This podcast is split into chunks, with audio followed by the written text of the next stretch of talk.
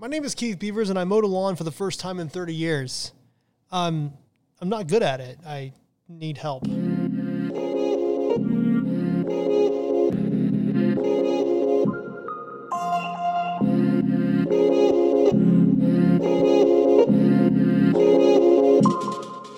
What's going on, wine lovers? Welcome to episode 18 of Vine Pairs Wine 101 podcast season dose. My name is Keith Beavers. I'm the tasting director of Vine Pair, and you are very cool. Okay, this is a big one. It's a little bit crazy. Everyone's confused about it all the time. I was confused about it for a long time. Moscato, Muscatel, Muscat. What is this stuff? We got to talk about it. This episode of Wine 101 is sponsored by Barefoot Wines. At Barefoot Wines, we believe life is more fun when we're together. That's why Barefoot has something for everyone, with a diverse collection of delicious, refreshing wines that are sure to have you reaching for another sip. Looking for a smooth, silky Pinot Noir? How about a bright, juicy Riesling? Need some bubbles for your brunch? Whatever your taste, Barefoot Wine has you covered. Head over to barefootwine.com and use our flavor profile tool to find your perfect match. Barefoot Wine. Get barefoot and have a great time. You know, I, I, I think about sometimes what it was like for me when I was coming up in wine, and I was obsessed with it, and I felt like I had to know everything about it. So the times that there are t- there were times when I saw a subject matter or like a grape variety or a family of grapes and it overwhelmed me so much that I would just ignore it. I would ignore it for a long time. So ADD. But when I finally got around to it, I was like, oh, okay, I get it. I get it. All right, all right. And this is the reason why I even do this, this whole thing, this wine 101, teaching wine and all this stuff, is because I know what it's like to be that confused about a thing in wine. And I understand the history of wine and the history of snobbery and all that. So it's amazing what this, this episode here is one of those subjects that confused me for a long time. I was like, what is going on? And it's insane. And it's a little confusing even right now as I'm talking about it to you. And this subject is a grape or a family of grapes called Muscat. And what's crazy is the word Muscat. This is not the original name for this grape. This grape has been around forever. They're actually it's believed that this is the oldest wine grape ever cultivated by by humans. I know I said, you know, we talk about Pinot Noir, how old Pinot Noir is. Never said that it was the oldest, we just said it's very old. This Muscat is probably the oldest variety cultivated. And being that it was probably the oldest, it's probably the oldest grape cultivated that means that it has been hanging out in the Mediterranean for so long and traveling all over the Mediterranean and then across the world and has mutated so many times and has had cross pollinations with other varieties that the Muscat grape family is huge. It's one of the largest grape families out there.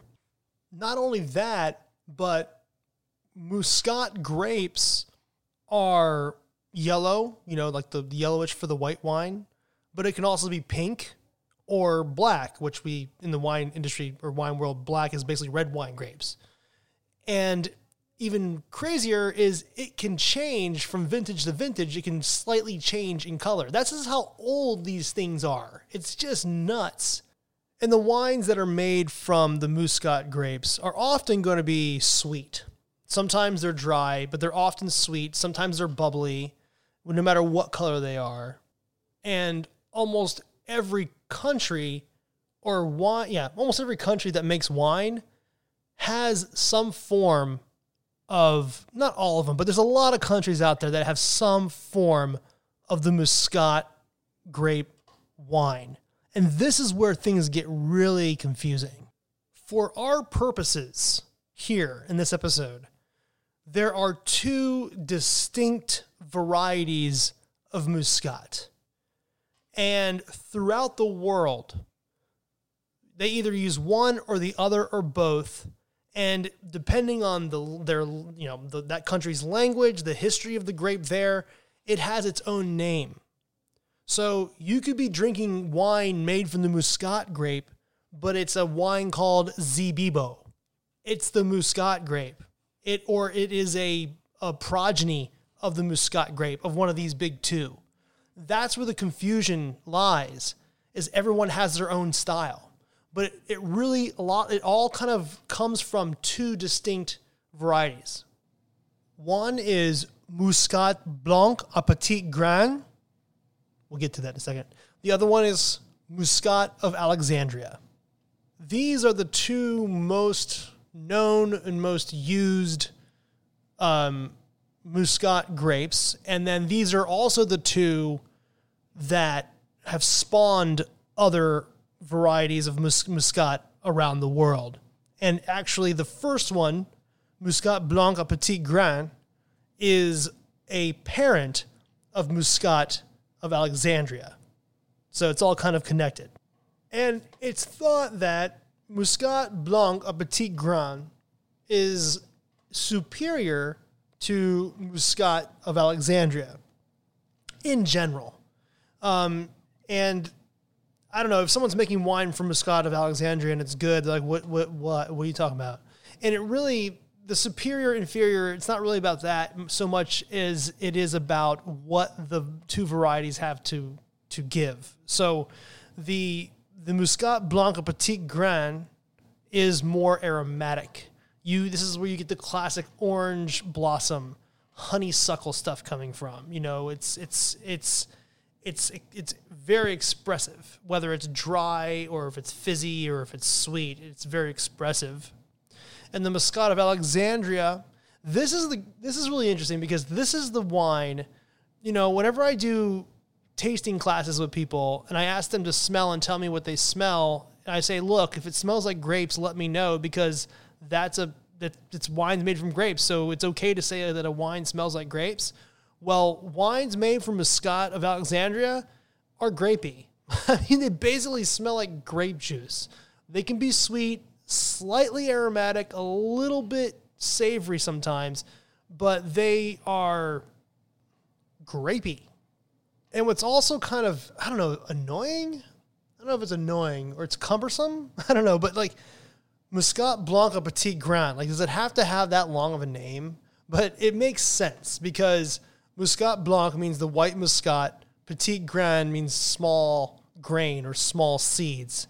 And this particular variety of muscat, this old, old, old, one of the probably the oldest variety of muscat, um, has small seeds, and it's also nice and round.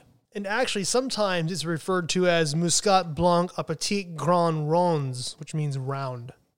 And this, this one, this Muscat, has there's a there's a so uh, Jedi Wine Master, uh, Jancis Robinson, she was part editor and and write and author of the Oxford Wine Companion, but she also was part contributor um, an amazing book called Wine Grapes. Very simple name, but a huge tome of just wine parentage, like the whole genealogy of every grape that they could find. It was it's insane. And in that book, there are at least 60 synonyms for this grape alone. Just to give you, I'm not going to go through all of them, of course, but just to give you a sense Muscat d'Alsace, Muskateller, Moscato Bianco, Moscato d'Asti, Muscatel de Frontignan, Moscatel Branco, White Muscat, Muscat, Muscat Canelli, Rumeni Muscat, Sarga Muskotály. These are all names of wines made from Muscat Blanc à Petit Grain. And it's believed that this is the grape that was established in the Greek settlement of Massilia, which is now the southern French city of Marseille. And that city is very far in the east of the southern arch of the Mediterranean coast of France near Provence. So if you keep going west, what's really cool is you hit a town called Montpellier. And after you hit Montpellier, there's a town called Frontignan. And in that town is where they think that the Romans um, started planting this variety. And if you keep going west from there, when you're going towards the Pyrenees, you hit this beautiful, amazing town called Narbonne, ancient town called Narbonne. And it's thought that this particular Muscat was already established in that area by the Gauls. So this thing's been around for a long time, and it wasn't always called Muscat. Muscat is a word they it, they believe it's something. There's a couple. There's a couple theories. One is because these wines are so aromatic um, that the the French use the word musk or musk, M U S Q U E, which for them is basically the aroma of musk, and that aroma originated from the uh, a gland of a musk deer. So that musky musky smell they associated with this wine, and there's a thought that muscat comes from musk. The other theory, and this one's really fun, the muscat grape when it's on the vine, because of the amount of sugar that it produces and the sweetness, it attracts bees a lot. So there, it's thought that there's a there was a grape that was referenced by the ancient Greeks, and I cannot figure out how to pronounce this. Actually, when you put this word, these two words in to Google, it says we don't know how to pronounce this. So I'm going to try. It's called Anathilicon muscaton.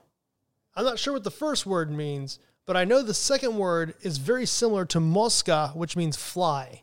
And then you have um, Pliny the Elder, who was an ancient Roman agronomist and wrote a lot about wine. He called the wine uva apiana, and ape means bee in Italian. I, I just love that historical connecting things together stuff. It's so cool. And what's even cooler is this particular Muscat, Muscat Blanc à Petit Grain. Ugh, so hard to say sometimes. They, it's very hard. DNA profiling has had a hard time finding its origins, but they believe that this all started in Greece. And what's interesting about that is there's a, a wonderful wine in Greece. It's called Moschofilero, and it tastes just like Moscato. Awesome stuff, guys. Awesome ancient stuff. And one more thing about this grape before I move on to the next one. You have experienced this particular Muscat Blanc a Petit Grain in Moscato d'Asti. And that wine is from the Asti region of Piedmont. And we did an episode previously about Barolo and Barbaresco talking about how important those wines are in Piedmont. But here's another mind bomb for you Moscato Blanc a Petit Grain, who the, the Italians refer to as Moscato, is the first grape to be documented in the history of Piedmont. Not Nebbiolo, not Barbera, not Dolcetto, Moscato. And actually, through DNA profiling, it is suggested that out there, if you see a wine with Muscat in the name, it's a, there's a really good chance that this Muscat was a parent of that Muscat. And speaking of parents, the other Muscat I want to talk about is as almost as ancient as Muscat Blanc Petit Grain and is actually its progeny. So Petit Grain at some point cross pollinated with a grape called Axina de Tres Bias, which is really not around that much, and created the grape Muscat of Alexandria. I mean, how much easier is that to say? Am I right? This is the other very popular Muscat. It also has dozens and dozens of synonyms. It was spread around the Mediterranean mainly by the Romans. That's why sometimes it's called uh, Muscat Romaine. And where Petit Grain is known for its aromatics, you know, this, it's, it's known for the orange blossom and, and all that. The Muscat of Alexandria is just known for its sweetness it's known for its grapiness. Like it can literally smell like grape juice sometimes, like Capri Sun style. This is the uh, Muscat in Chile that is distilled into a brandy named Pisco.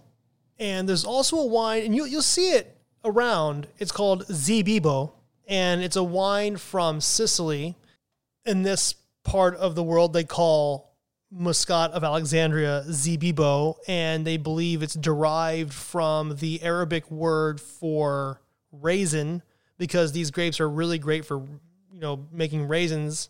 And the there was a big occupation by the Carthaginians in Sicily who were Arabs, so they think that that's where that came from. And speaking of raisins, uh, California does make wine from Muscat of Alexandria, but California also produces raisins from this grape. Huh. And actually, to this day, this Muscat of Alexandria is a, I don't know if it's popular, but it is a table grape in Britain. And they grow it under glass like they did back in the day in New England. If you want to know about that craziness, check out my Zinfandel episode. If you're drinking Muscatel from Spain, it's Muscat of Alexandria. If you're drinking Hanepoot from South Africa, it's Muscat of Alexandria. In Australia, they have Gordo Blanco and Lexia. That is also Muscat of Alexandria. Lexia is kind of a Alexia Alexandria kind of like goes with that. And you know, this wine is associated with you know uh, the sweetness. It can be very very sweet. These wines like Zabibo can be like very sweet. Um, of course, so can the other Muscat and all the other Muscats that come from that. But the thing is, one of the one of the things I wanted to kind of um, tell you guys about is that what's really fun is drinking Moscato dry. There's just something so, I, I like to say special because the first time I experienced it, I did not know what was going on. You know, because I was in the same boat as you guys, and the the the Moscatos, the Muscats that I knew was basically from Italy, and then just random stuff that I would try in my life. Um, Zabibo, I would actually pour Zabibo by the glass at one point in my Italian restaurant. Um, but when you, and, you know, a lot of it's sweet, but when you have a dry Moscato, whether it's from um, the Muscat of Alexandria, which you can actually find some really good ones in uh, in California, or whether it's from uh, Muscat Blanc Petit Grain, the dry version of Moscato is so wild in that when you smell it, your nose is like I'm smelling Moscato. You smell all the sweetness, you smell the orange blossoms if it's one of them. You, know, you smell all the stuff, the honey, the this, the almonds, and all. But when you sip it, it's not there so much. It's a very subtle sweetness, and it's crazy because it's it's more like it's a scented wine. It's a naturally scented wine because of how aromatic these varieties are but because the yeast has had its way with the wine and fermented to dryness, the palate is like it's like almost like river rock minerality with these suggestions of the aromas you have on your nose on the palate. It's just wild and they're so refreshing and they're very enjoyable and they're balanced. They're cool. If you ever get a chance to try a dry Moscato, do it. Okay, so I hope I gave you guys a little bit of clarity there about this Moscato, Muscat stuff. It can be confusing, but if you start here, you'll start getting a sense of it. And as you drink more wines from this family of grapes, you'll kind of you just you just know what you're drinking. And I think that's important because I didn't for a long time. I hope you guys do. All right. Vine Pair Keith is my Insta. Rate and review this podcast wherever you get your podcasts from. It really helps get the word out there. And now for some totally awesome credits. Wine 101 was produced, recorded, and edited by yours truly, Keith Beavers, at the Vine Pair headquarters in New York City. I want to give a big old shout out to co founders Adam Teeter and Josh Malin for creating Vine Pair. And I mean, big shout out to Danielle Grinberg, the art director of Vine Pair, for creating the most awesome logo for this podcast. Also, Darby Cici for the theme song. Listen to this. And I want to thank the entire Vine Pair staff for helping me learn something new every day. See you next week. This episode of Wine 101 is sponsored by Barefoot Wines. At Barefoot Wines, we believe life is more fun when we're together. That's why Barefoot has something for everyone, with a diverse collection of delicious, refreshing wines that are sure to have you reaching for another sip. Looking for a smooth, silky Pinot Noir? How about a bright, juicy Riesling? Need some bubbles for your brunch? Whatever your taste, Barefoot Wine has you covered. Head over to barefootwine.com and use our flavor profile tool to find your perfect match. Barefoot Wine. Get barefoot and have a great time.